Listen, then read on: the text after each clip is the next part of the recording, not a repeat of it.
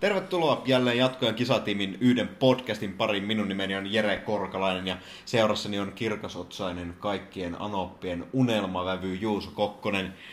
Pelitapa-analyytikkolakin tunnettu sellainen. Otetaan oikeastaan Juuson kanssa nyt tämmönen ihan nopea lähtö tähän tämänpäiväiseen podcastiin ja mennään tuohon Sveitsin välierään nopeasti.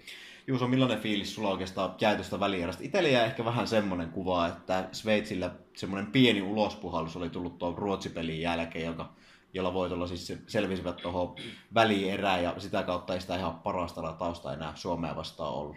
Joo, kyllä se ehdottomasti siltä näytti. Toki Suomi pelasi erittäin hyvin, hyvin tuossa pelissä, mutta etenkin siinä avauserässä niin se työtelijäisyys, työmoraali, se sellainen tiivis, aktiivinen puolustuspelaaminen, niin loisti kyllä Sveitsillä niin kuin poissaololla, että Suomi, Suomi pääsi todella helposti hyville maalipaikoille siinä, siinä heti ottelu alussa. Niin ei oikeastaan kuitenkaan haluta tietenkään Suomelta ottaa mitään pois, että Suomi pelasi hyvin mahdollisesti turnauksen parhaan pelinsä taas tähän kohtaan, mikä tietysti turnausluontoisessa tapahtumassa on hyvin oleellista, että tulee niitä nousujohteisia esityksiä, mutta hieno peli myös Suomelta. Oli ehdottomasti syöttöpeli rullas ehkä parhaiten tässä turnauksessa, että Sveitsiä jätettiin niin kuin siinä ihan jalkoihin, että se, mitä Sveitsistä sanottiin, sanottiin ennen tätä peliä, oli, että, että, että on luisteluvoimainen, nopea joukkue, niin Suomi sai kyllä niin kuin omalla kiekon liikuttamisella Sveitsin näyttämään todella hitaalta.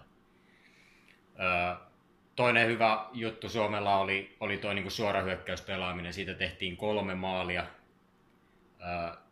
ja ylipäätään maalinteko, joka on, on tökkinyt, niin se, sen Suomi sai tänään, niin kuin, tai siinä sa, saatiin hanat auki niin tuossa tuli semmoisia hyviä elementtejä, joiden varaa leijo, nuorilla leijonilla on sitten varaa lähteä rakentamaan tuossa finaalissa, jossa siis vastaan tulee Yhdysvallat. Yhdysvallat voitti alkulohkon päätöspelissä Suomen 4-1 ja Suomella on toki peli sen jälkeen kehittynyt paljon, mutta sitä voidaan sanoa myöskin Jenkkien leiristä, että peli on kehittynyt ja siitä viimeisiä esimerkki saatiin tuossa Venäjän kaatamissa välierissä, joka ainakin omissa papereissa oli ehkä se suurin mestarisuosikki näistä neljästä jäljellä olleista joukkueista.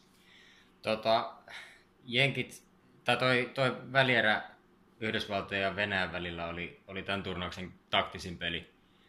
Ja nyt Yhdysvallat näytti sen, että, että hekin on omaa pelaamistaan viilannut siitä alkulohkosta. Eli kun alkulohkossa he, he rytmittivät vain puolustuspeliä, että siellä tuli, tuli sitten keskialueen trappiin ja, ja tuli aktiivista painepeliä. Mutta nyt siihen oli saatu lisäksi kiekollisen pelaamisen rytmittäminen – Eli he, he tunnisti tilanteita, milloin lähdetään nopeasti välillä, välillä ottivat viisikkoa kasaan, pelasivat vähän tota kontrollin, kontrollin kautta sitä peliä ja, ja siten tota, saivat niin kuin sitä peli, pelin virtausta itselleen niin tuossa toitkin esille tuota heidän pelin rytmittämistä, niin toi on ehkä niinku se yksi isoimmista puheenaiheista näissä kisoissa, että nämä Pohjois-Amerikan maatkin on ruvennut rytmittämään sekä hyökkäys- että puolustuspeliä paljon enemmän kuin ehkä aiemmin, että esimerkiksi Kanadallakin nähtiin säännöllisesti ihan trappelaamista Suomea vastaan. Joo, tämä on hyvin mielenkiintoinen suuntaus ollut näissä kisoissa, etenkin tuon puolustuspelaamisen osalta Yhdysvalloilla ja Kanadalla, että et aina puhuttu sitä, että kun tullaan pieneen kaukalaan etenkin tänne, tänne tota heidän, heidän maaperälleen, niin siellä tulee sellainen paine, että siellä ei, ei kiekon kanssa tekee mitään. No, toisi on käynyt, siellä tulee, siellä tulee aika paljon trappia niin Yhdysvalloilta tunnu kuin, kuin myös Kanadalta tässä turnauksessa.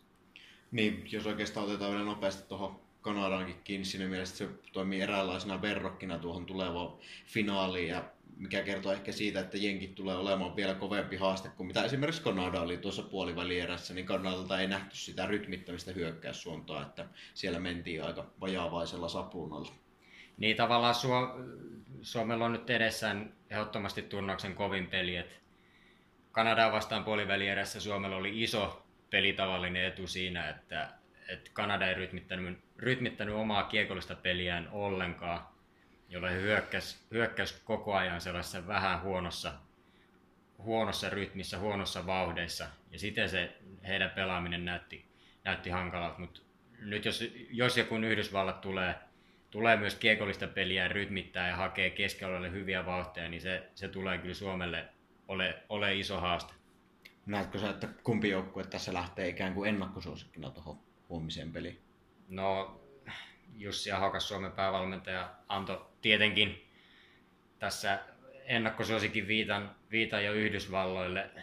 Öö, kyllä mä näen, että, että Yhdysvallat on tässä niin kuin lievä suosikki, mutta eipä sillä nyt oikeastaan iso väli tässä vaiheessa ole. Molemmat joukkueet lähtee, lähtee kuitenkin niin kuin omien, oman pelaamisensa kautta siihen finaaliin.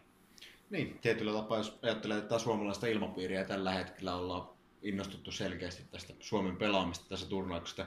Tori on käytännössä varattu, champagneet on jo kylmässä ja kakkukin on tilattu, missä lukee isolla kuorrutteella, että onnea nuoret leijonat. Mestaruuslippikset on varmaan juttunut kyllä postiin, nimittäin niitä en ole vielä yhtäkään kappaletta täällä nähnyt, mutta mielenkiintoinen peli joka tapauksessa huomenna tulossa ja Suomella on ihan täydet mahdollisuudet napata se kolmas mestaruus tähän, tälle vuosikymmenelle.